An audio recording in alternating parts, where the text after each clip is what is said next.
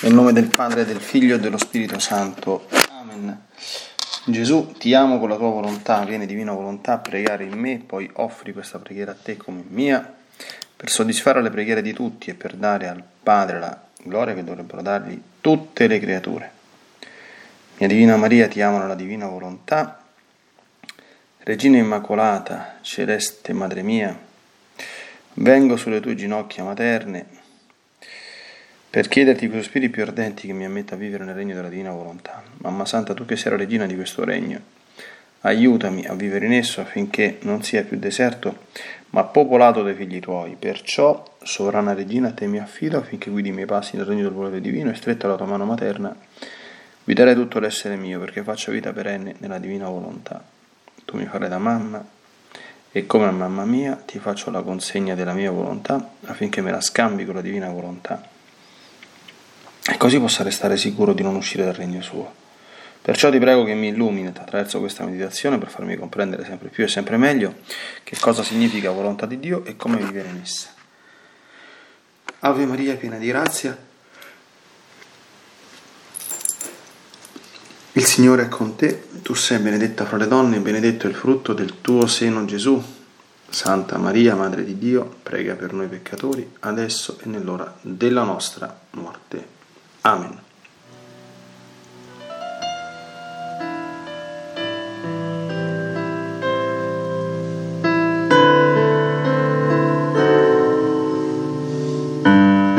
Raggio di luce riempie la tua casa, mentre tu preghi il tuo creatore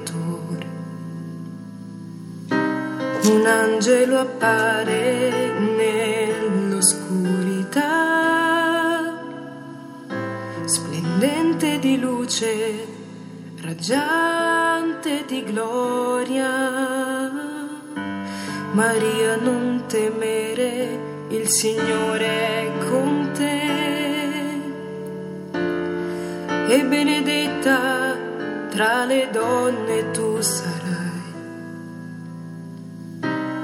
Tu la prescelta sei dall'eternità per essere madre del figlio di Dio. Lo Spirito Santo su te discenderà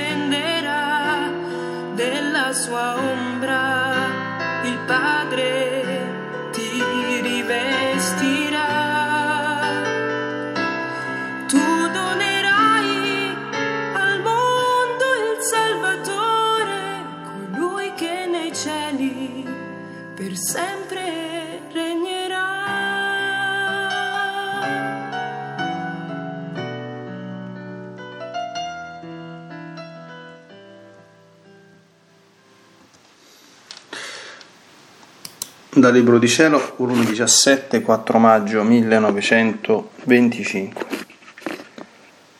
La Vergine con la sua maternità, che adombra la paternità del Padre Celeste e rinchiude la sua potenza per compiere la sua missione di madre del Verbo eterno e di corredentrice del genere umano.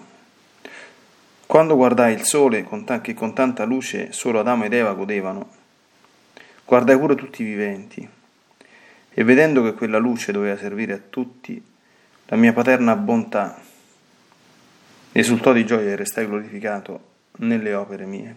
Onde così feci con la mia mamma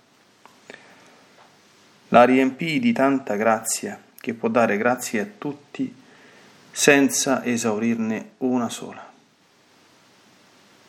Così feci per la mia umanità. Non c'è bene che non possieda. In essa è racchiuso tutto e la stessa divinità, per darlo a chi ne vuole.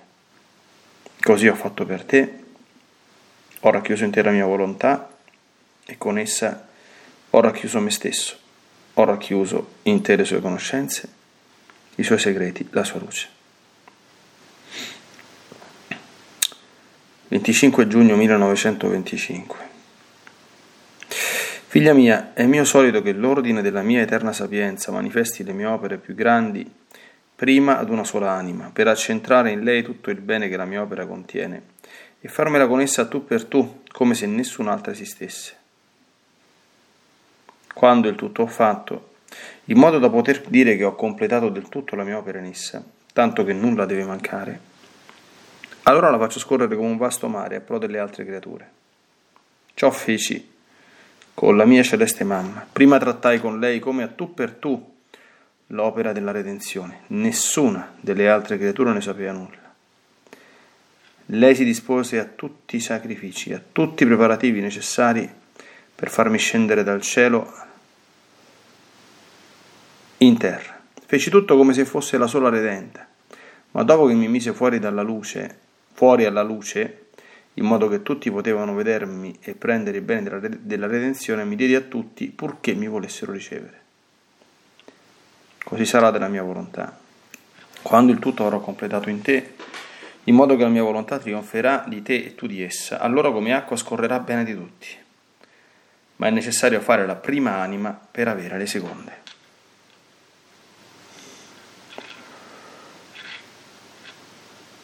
«2 agosto 1925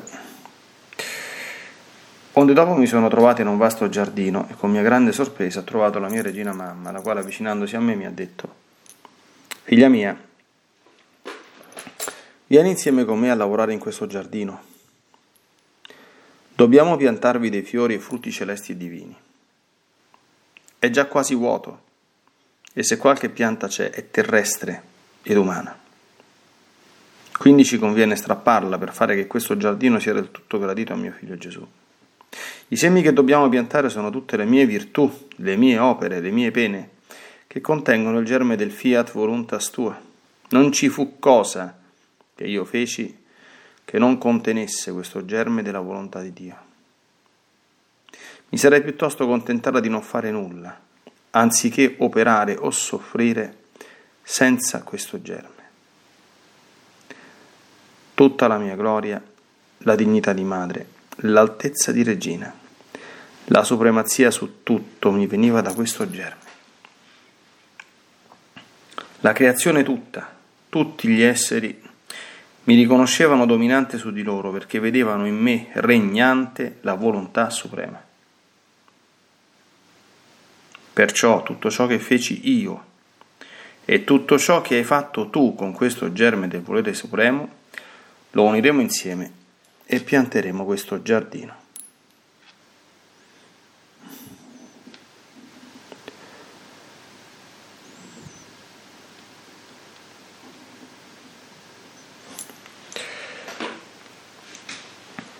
Bene, nel divino volere scorriamo ad andare a leggere il libro santo e benedetto della Divina Maria, di ciò che la Divina Volontà operò in lei e di ciò che lei operò nella Divina Volontà, come ci fanno vedere questi piccoli capitoletti che abbiamo appena letto.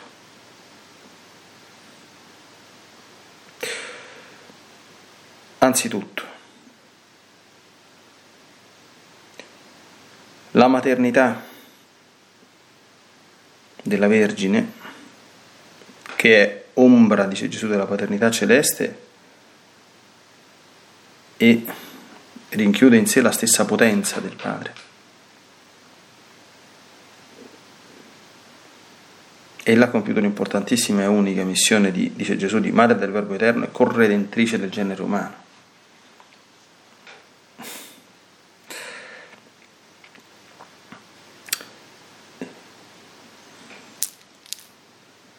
Nella potenza del Padre.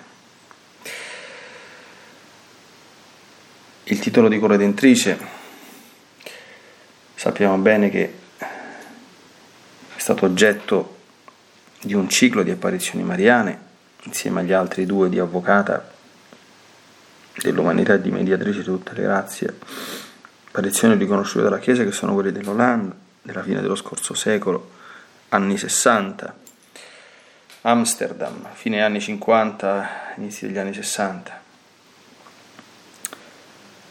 E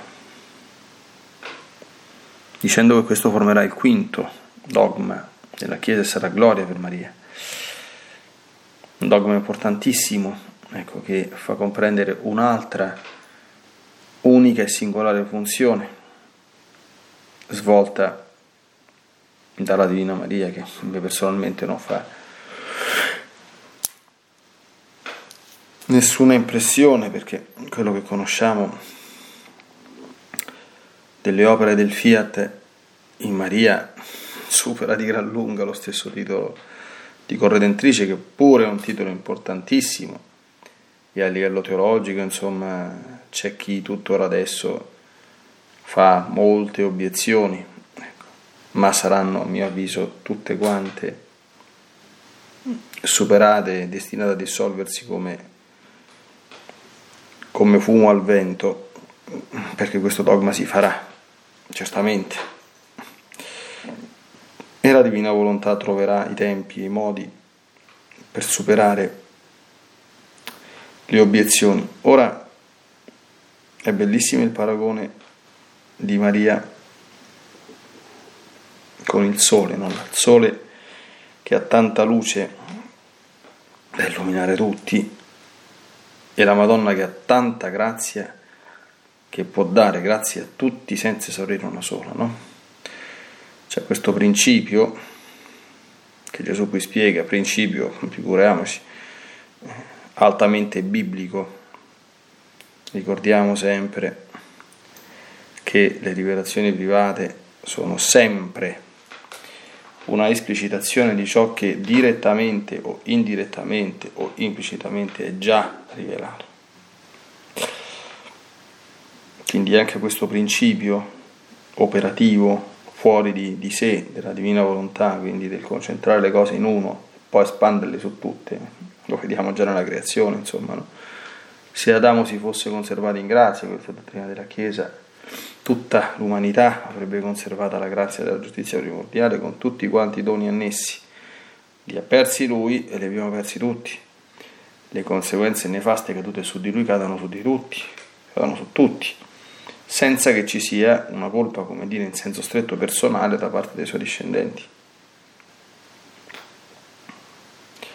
Quindi lo sappiamo che è così. E la stessa cosa è successa nell'opera della, della redenzione, come Gesù poi spiega bene nel secondo paragrafetto, no? Nessuno sapeva nulla dell'incarnazione se non Maria Santissima. E dice Gesù, e trattai con lei come a tu per tu l'opera della redenzione, come se fosse stata solo per lei. Feci tutto come se fosse la sola redente. E lei che cosa ha fatto quando ha saputo tutto questo?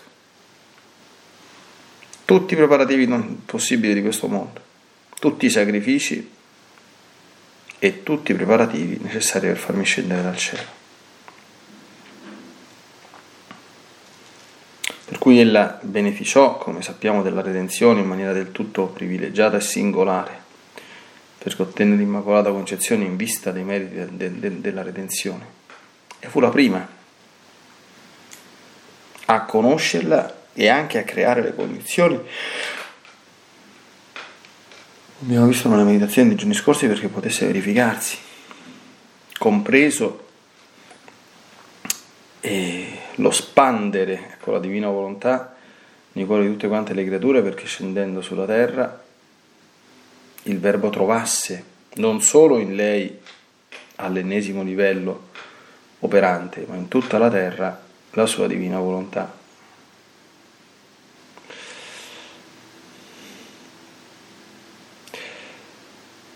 E cosa succede? Una volta che tutto fu fatto con lei, si mise a disposizione di Gesù di tutti in modo questo lo sappiamo, eh, qualche giorno fa la Chiesa ha celebrato la Pentecoste, no? proprio nella, nella, Pentecoste abbiamo il punto di arrivo di questo processo, no? quindi l'incarnazione compiuta, l'opera della redenzione compiuta, che culmina nella passione, morte e risurrezione di Gesù, i 40 giorni di tempo prima dell'ascensione per confermare tutti sulla realtà della sua risurrezione, l'ascensione al cielo e poi la novena di preparazione e l'inizio della missione della Chiesa che non è altro che rendere pubblico e disponibile a tutti e comunicare in maniera efficace attraverso i sacramenti soprattutto l'opera della redenzione. Da quel momento, sul mandato di Gesù, andate in tutto il mondo e annunziate il Vangelo ad ogni creatura, chiunque vuole può essere battezzato e può prendere tutti i beni della redenzione, tutti i sacramenti, tutta la verità che la Chiesa predica.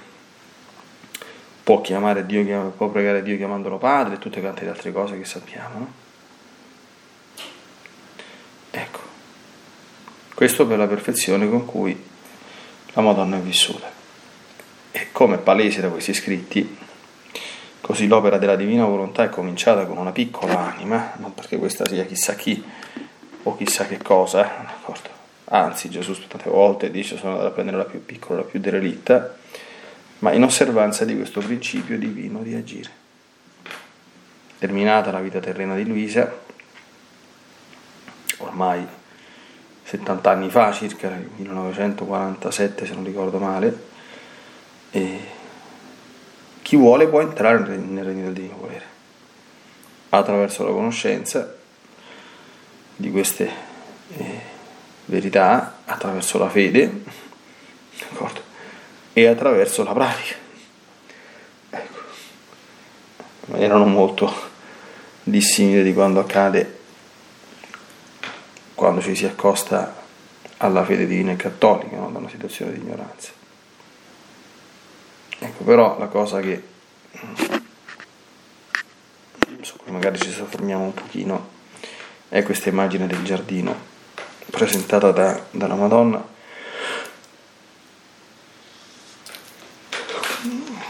che contiene degli, degli spunti di meditazione molto molto importanti cioè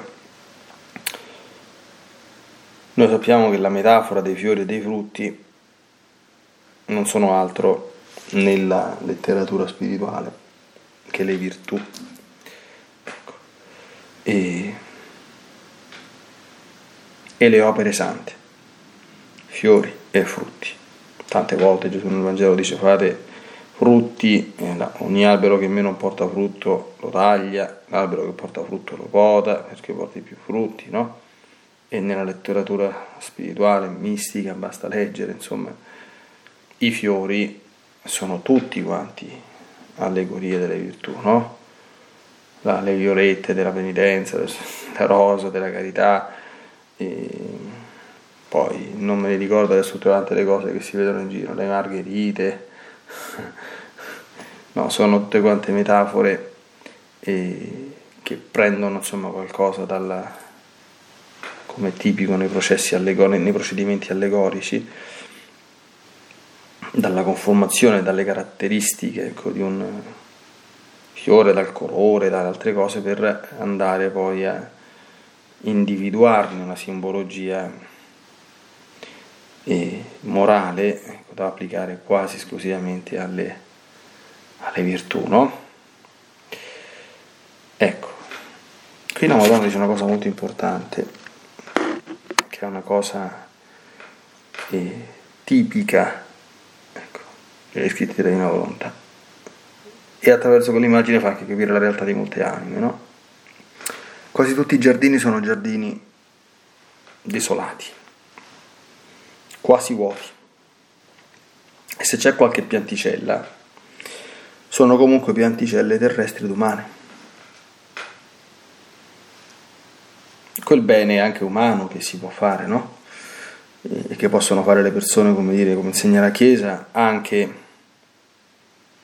che non abbiano in sé la grazia santificante, comunque una cosa oggettivamente buona, la può fare chiunque, è attestato questo qui, no? Un'opera umanamente buona. Il problema è che anche molti fedeli possono fare opere umanamente buone, certamente quando si fanno con la grazia santificante, oltre che buone, insegna la Chiesa, sono meritorie perché meritano un aumento di grazia, perché spiano la colpa, perché impetrano altre grazie, per sé e per tutti è perché danno un maggiore grado di gloria quando si va in paradiso. Questo lo insegna benissimo da Luigi Monforte nel Trattato della vera devozione, no? Ma la Chiesa insegna anche, anche questo lo ribadisce San Luigi, che le migliori opere compiute dall'uomo sono quantomeno ordinariamente imperfette, quando addirittura non macchiate addirittura di, di tante altre cose che non funzionano, tipo quando uno con buone intenzioni d'accordo, compie un'opera per realizzare quelle intenzioni, quindi che funge da mezzo, che non sia secondo la volontà di Dio. Questa è una tecnica di combattimento del demonio ultra, eh, ultra verificata e che sempre applica, specialmente nei confronti delle anime che sono buone, che quindi vogliono crescere nella, nella virtù, no? Quindi o far fare del bene che Dio non vorrebbe, perché non lo chiede, e, oppure a quell'anima, oppure a far fare del bene con mezzi inadeguati, sbagliati, inadatti, sproporzionati o addirittura eh, peccaminosi, pur non avvertiti come tali dall'anima interessata. Allora ne consegue che è così, cioè già un'anima che fa queste cose per la situazione diciamo di, di decadenza de, dell'uomo, e c'è tanto insomma, no? Quando una persona tende alla santità, cerca di, attraverso la sua cooperazione volontaria e l'assecondare i processi di purificazione che comunque la grazia costantemente pone in atto, di sfrondare sempre di più, di crescere sempre di più, e, ma anche la migliore delle opere, anche fatta da un santo, quindi voluta per Dio, fatta con mezzi buoni, rimane comunque un'opera di un uomo, animata dalla grazia santificante e, e come sappiamo è un'opera di un uomo, quindi non perfettamente degna di un Dio. Ecco, e qui la Madonna dà questa istruzione fantastica, no? I semi che dobbiamo piantare sono le mie virtù, le mie opere, le mie pene che contengono, lei dice, il germe del fiat supremo. Del fiat voluntas tuo. Non ci fu cosa che io feci che non contenesse questo germe della volontà di Dio. Continua. Mi sarei piuttosto contentata di non fare nulla anziché operare o soffrire senza questo germe e tutta la mia gloria, la dignità di madre, l'altezza di regina, la supremazia su tutto mi veniva da questo germe. Ora, che cos'è questo germe? Numero uno. La Madonna dice, mi sarei piuttosto contentata di non fare nulla, anziché operare o soffrire senza questo germe. Allora, nella divina volontà ci sono sempre due anche qui sono cose che si ripetono, ma è bene ripetere. Ci sono sempre alcune cose da ponderare. La Madonna sta dicendo, numero uno, che lei non ha fatto nulla che non fosse anzitutto volontà di Dio. Non ha detto una parola, non ha avuto un pensiero, non ha compiuto un'azione che non fosse voluta da Dio. Anzitutto. E qui entra in campo il processo di continuo e graduale discernimento che si impara a vivere nella, nella divina volontà, che è un regno per uomini e per donne libere.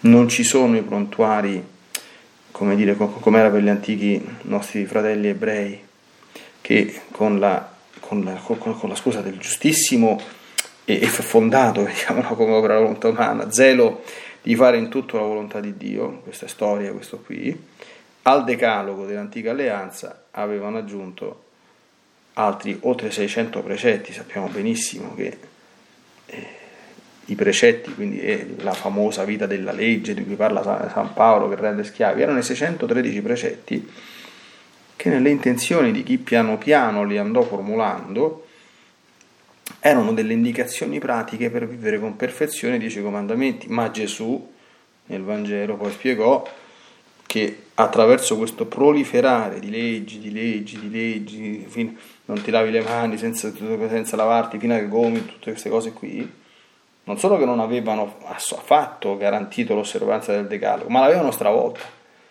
che avevano sostituito, come Gesù dice, i precetti umani alla legge di Dio, insegnate dottrine che sono precetti del nulla, ciechi e guide di ciechi, filtrate il moscerino, ingoiate il cammello.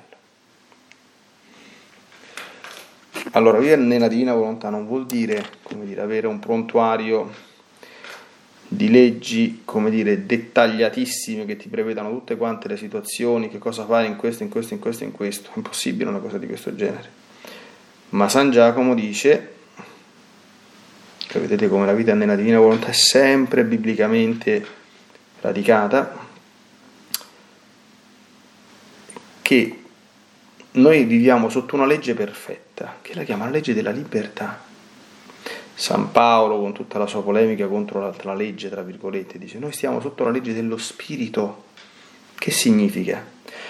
Significa che, ovviamente, fermo restando il sacrosanto decalogo che Gesù ha ribadito, più tutte quante le virtù evangeliche di cui parla nel Vangelo, ecco, noi dobbiamo imparare ad ascoltare nel nostro cuore la voce dello Spirito che parla e che ci guida. Istante per istante, se noi vogliamo imparare ad ascoltare la sua voce. Ma per fare questo bisogna imparare a frenare i nostri impeti, i ragionamenti dell'amor proprio, come li chiamavano già gli asceti, o i ragionamenti comunque secondo il mondo, e vivere una vita di interiorità. Questa è una cosa che si fa gradualmente, d'accordo? Bisogna cominciare a farla, agendo sempre con calma, quindi mm, perché la precipitazione, la fretta, mai, no? Ecco. E soprattutto imparando a mantenere connessi i figli con lo spirito. Questa è una cosa che piano piano si realizza e possiamo e dobbiamo sperare che giunga, ma questo lo scrive già San Paolo, ad una certa perfezione. Tutti coloro che sono figli di Dio sono guidati dallo Spirito di Dio. E noi non abbiamo ricevuto uno spirito da servi, da schiavi per ricadere nella, nella paura, ma uno spirito, figli adottivi, che grida, Padre, nella, nel, nel, nel, rito romano antico saremmo stati nell'ottava di Pentecoste, no? Si celebrava l'ottava un tempo, cioè una, che è come l'ottava di Pasqua, che è una prolungazione della festa di Pentecoste proprio per far comprendere quanto sia importante questa vita nello Spirito.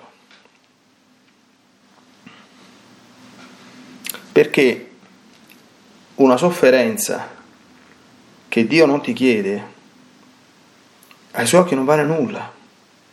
Un'opera buona, inopportuna, che non è chiesta a te o non è chiesta in questo momento, o in questa modalità o in questa forma, agli occhi di Dio non vale nulla. Non vale nulla. Perché dove c'è la nostra volontà, ma questo lo insegna già l'ascetica, le opere sono piccole e possono addirittura perdere completamente il valore e può addirittura essere che siano talmente stravolte che Dio si giri dall'altra parte. Questo non lo dice soltanto Luisa negli scritti, lo dice anche Gesù nel Vangelo, no? Quando parla delle opere anche sante, fatte con il sottile fine umano di essere ritenuti santi o di farsi vedere, che le distrugge. Quindi, secondo passaggio, sempre chiedermi perché e per chi io sto operando, sempre, sempre, perché e per chi. Se Gesù agirebbe in questo modo o se Maria agirebbe in questo modo, in questa situazione, sempre e poi, certo c'è l'atto preventivo, ma questo più si fa e meglio è, si tratta di moltiplicare nella giornata gli atti di fusione e gli atti attuali. Perché? Dice anche una bella preghiera liturgica della Chiesa, perché ogni nostra attività abbia da te il suo inizio e in te il suo compimento. anche la preghiera della Chiesa, insomma, come dire, è un prodromo, è una prefigurazione forse non troppo consapevole, ma chiarissima della vita nella, nella divina volontà. Cioè io non voglio che nessuna operazione in me, neanche quelle inconsce, ecco, abbiano me come principio di origine, ma abbiano sempre la divina volontà. E siano sempre fuse con il cuore immacolato di Maria che eserciti su di esse quella sua azione purificatrice continua che eh, le rende belle e degne ecco, di essere fatte proprie, fuse quindi, con la volontà divina operante nella creatura. Allora sì, allora sì, questa è una vita chiaramente che si impara piano piano, in cui si cresce,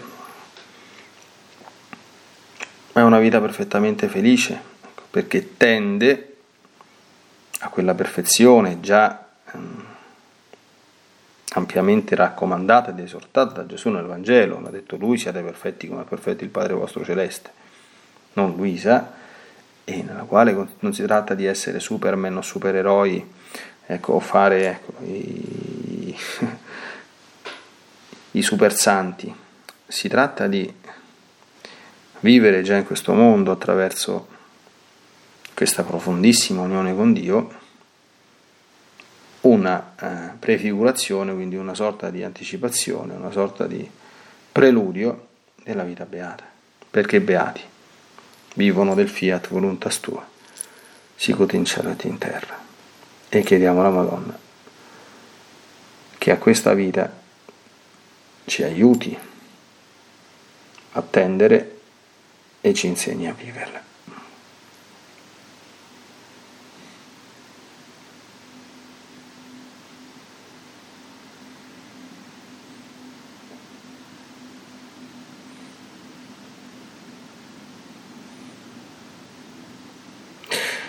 Volgiamo lo sguardo su di te, Santa Vergine Maria, soprattutto alla luce di quello che abbiamo meditato su quest'ultimo scritto. Vogliamo vivere come te e imparare da te a non fare cosa che non contenga il germe della divina volontà e piuttosto che operare, agire o anche soffrire fuori del fiat, ecco. non fare proprio nulla. ecco.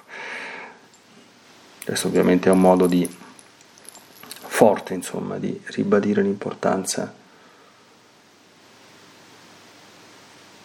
fondamentale di questa divina modalità di agire e di operare. Ecco. Aiutaci perché nelle nostre anime sia piantato un giardino degno dell'Altissimo, dei fiori che possa cogliere e odorare anche per, con l'intenzione ecco, di, di dare a lui un pochino di ristoro, di sollievo e di consolazione dinanzi a tanta purtroppo fetore ammorbante che con suo estremo dolore purtroppo esce da tante parti del mondo. Nella divina volontà, nel nome del Padre, del Figlio e dello Spirito Santo. Amen. Ti benedico per aiutarti, ti benedico per difenderti, ti benedico per liberarti da ogni male, ti benedico per perdonarti, ti benedico per consolarti, ti benedico per farti santo, ti benedico dunque nella divina volontà, nel nome del Padre, del Figlio e dello Spirito Santo. Amen. Fiat Ave Maria.